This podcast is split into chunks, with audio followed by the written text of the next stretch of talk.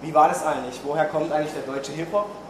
Zwar Anfang der neunzehnhundertachtziger Jahre, Rap, Hip-Hop an sich aus den Vereinigten Staaten, kam dann irgendwann durch die ganze Kommerzialisierung, also sprich durch Schallplatten, aber auch durch die damals amerikanischen stationierten Soldaten hier nach Deutschland. Und da gab es so die erste deutschsprachige Hip-Hop-Welle, von der man gesprochen hat. Aber das war alles noch eher so als Subkultur zu verstehen. Das war jetzt nicht so wie heute, dass die äh, Künstler in den Charts vertreten waren. Das war auch eher nicht so, dass das jetzt irgendwie einen großen Stellenwert hatte. Also irgendwie hat man sich da untereinander eher als Gleichgesinnte gesucht in der Subkultur und hat sogenannte Hip-Hop-Jams veranstaltet, was sicherlich von euch auch schon mal jemand gehört hat.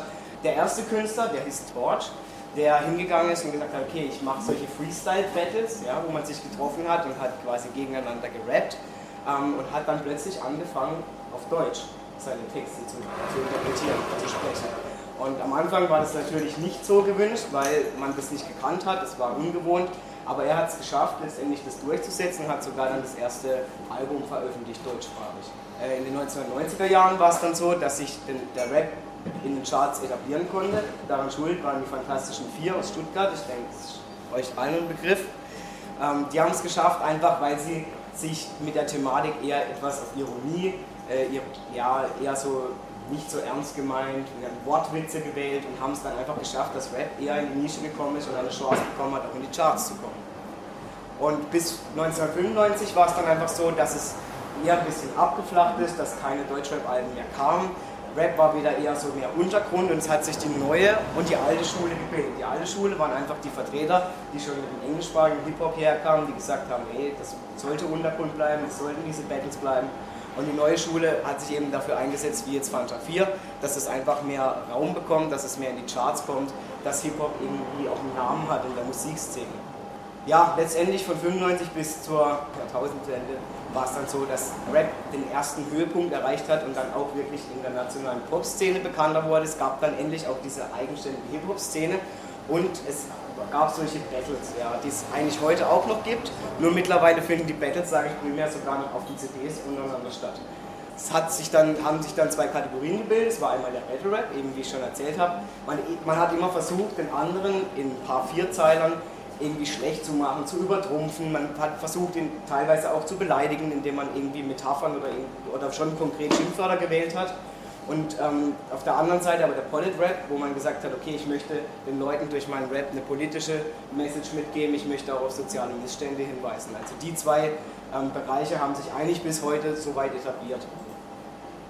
Bis heute ist es so, dass ähm, Battle-Rap eigentlich immer noch dominiert, nachdem es erstmal etwas weniger war, aber Künstler wie Kool Savas und Samy Deluxe, zeige ich euch nachher auch noch Bilder dazu, damit ihr noch ein Bild im Kopf habt, haben es dann einfach geschafft, dass sich der Battle Rap quasi etabliert hat. Und zweitausendeins gab es in Berlin ein Label, ähm, wo unter Aggro Berlin sich Künstler der Deutschrap-Szene zusammengetan haben. Ich denke, Bushido, Sido ist wahrscheinlich vielen ein Begriff, allein medial schon. Da hat sich dann ein sehr, sehr harter Stil entwickelt von Battle Rap, der auch bis heute sich noch durchzieht und der wirklich auch dazu geführt hat, dass genau auch die Homophobie in der Deutschrap-Szene vermehrt zugenommen hat.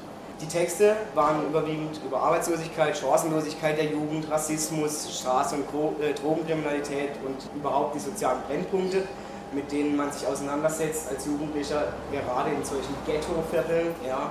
Und die Kritik, ganz klar, deswegen stehe ich auch heute Abend hier, ist, dass die Texte leider oftmals sehr sexistisch sind, sehr homophob, sehr gewaltverharmlosend und auch antisemitisch. Und es ist leider immer noch so, dass Rap einfach eine Männerdomäne ist und dass sehr wenig Platz auch für weibliche Künstlerinnen da vorhanden ist. Ja, ganz kurz noch ein Blitzlicht. Ich möchte einfach ein paar bekannte Deutschrap-Künstler zeigen, die man wahrscheinlich aus Medien so kennt. Sido einmal, wie er früher aufgetreten ist, mit einer sehr eleganten Totenkopfmaske. Für die neuere Generation der Deutschrap-Hörer ist Farid Bang wahrscheinlich ein Begriff. Ein sehr umstrittener Künstler, der mit sehr frauenfeindlichen, homophoben Texten sich in den Charts bewegt, nicht immer positives Feedback erntet. Blumio, er setzt sich ein bisschen dazu ein in dieser Branche Polit-Rap, was ich euch äh, vorhin noch aufgezeigt habe, einfach um nochmal für sich in seiner Umgebung, in seiner Welt die Missstände sieht und möchte diese aufzeigen. Absolute Beginner waren auch die Anfänge damals im deutschen Rap. Der nette Herr mit der Panda-Maske, Bro, ist sehr umstritten, weil er immer noch so in der Rap-Szene als, naja, ja, nicht ernstzunehmender Rapper gilt, ja, weil er eher etwas Schmuse-Rap macht. Ihr habt vorhin Sido gesehen mit der Maske.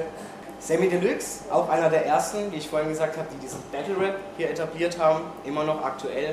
Die Fantastischen Vier, wie ich schon erwähnt habe, einer der ersten, die es geschafft haben, dass Rap endlich in die Charts kam. Und Kool Savas, er ist auch bekannt, er hat wahnsinnig schnelle Reihen, ist dafür bekannt, dass er unfassbar schnell rappen kann. Und Torch, wie ich vorhin schon erklärt habe, der erste, der zum ersten Mal auf den Battles es gewagt hat, auf Deutsch zu rappen. Und jetzt der meist umstrittenste deutsche Rapper, Bushido, heiß diskutiert. Ja, zum Schluss noch, ich habe schon gesagt, Rap ist leider eine Männerdomäne. Bis jetzt noch die einzigen beiden weiblichen Künstlerinnen, die sich so etwas etabliert haben. Ich sage auch bewusst etwas, weil leider beides noch nicht so wirklich geschafft haben, wie jetzt die Herren Bushido oder Sido et cetera, ähm, sich einen Namen zu machen, ist eben Suki, die auch sehr politisch, sehr gesellschaftliche Themen aufgreift, unter anderem auch eben gegen Homophobie aufruft. Und ist Matix, die sich auch da etabliert hat, aber die beiden haben es halt immer noch leider sehr, sehr schwer, sich da zu behaupten und müssen sich sehr viele Sprüche von ihren männlichen Kollegen anhören. Ich möchte fortfahren, und zwar mit einem Zitat: Man kann nicht nicht kommunizieren. Und deswegen, ich muss mir bewusst sein als Künstler, auch ich, alles was ich mache, alles was ich in die Welt hinausschicke, egal auf welche Art und Weise, ich vermittle immer eine Botschaft, ich vermittle immer einen Inhalt und ich muss mir überlegen, was passiert, ja, was stoßt es bei den Menschen an. Es ist unbestritten, dass von Musik physische und psychische Wirkungen elementarer Art ausgehen. Musik tut den Menschen immer etwas an, es sei denn, gewisse neuronale Schädigungen liegen vor. Musik berührt. Und dieser Berührung kann man sich grundsätzlich nur schlecht entziehen. Liebe Leute, Augen kann man schließen, aber Ohren kann man, naja, bestenfalls mit Tempo oder Oropax zustopfen. Der Beat macht ebenso die Musik. Was will ich in dem, in dem Song einfach mitteilen und wie kann ich das natürlich möglichst toll mit einem Beat oder mit einem Instrumental unterstreichen. Es spielt natürlich eine, eine enorme Rolle, wie viele Beats, wie du auch gesagt hast, ja, wie viele Schlagzeuge, wie viele Klänge da drin sind, ob das eine aggressive Stimme ist, ja auch wie der Rapper sich verhält. Die Rhythmen sind ganz klar, überhaupt die ganze Harmonie in einem Song. Dann natürlich ist euch vielleicht auch gefallen, Rapper spielen gerne mit diesem Maschinengewehr, ja, und natürlich auch die Tonhöhen und alles spielt da eine Rolle. Ja, und jetzt zum eigentlichen Kernpunkt, Homophobie und den Deckmantel mit der Kunst, ja, also kann ich Kunst dafür benutzen, dass ich Homophobie in meine Songs verpacke. Erstens mal, was bedeutet eigentlich Kunst?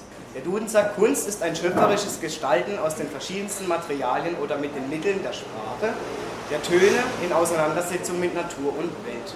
Rapper setzen sich mit ihrem Ghetto auseinander, sowohl ihre Welt, ihre Natur und aber auch leider Gottes mit Inhalten, die nicht für alle so vertretbar sind. Ich habe noch andere Gedanken dazu gefunden, nämlich in einer Art Focus punkt com, das ist so ein, so ein Kunstforum. Kunst überwindet Sprache, Raum und Zeit. Sie verbindet die Menschheit durch Kultur, dokumentiert Geschichte, Religion und andere Wissenschaften und findet durch die unterschiedlichen Ausdrucksformen zu uns. Durch Kunst spricht die Vergangenheit zu uns und in Kunst tragen wir ein Stück Gegenwart in die Zukunft. Über Kunst als Mittel der Kommunikation wurde formuliert und dargestellt, was nicht direkt gesagt werden durfte oder nicht gesagt werden konnte. Kunst flieht aus jedem Gefängnis, denn sie wechselt ihre Erscheinungsform von real zu virtuell. Von Gedanken und Ideen zum daraus erschaffenen Werk. Kunst überwindet Grenzen und Kontinente, Sprachbarrieren, Raum und Zeit.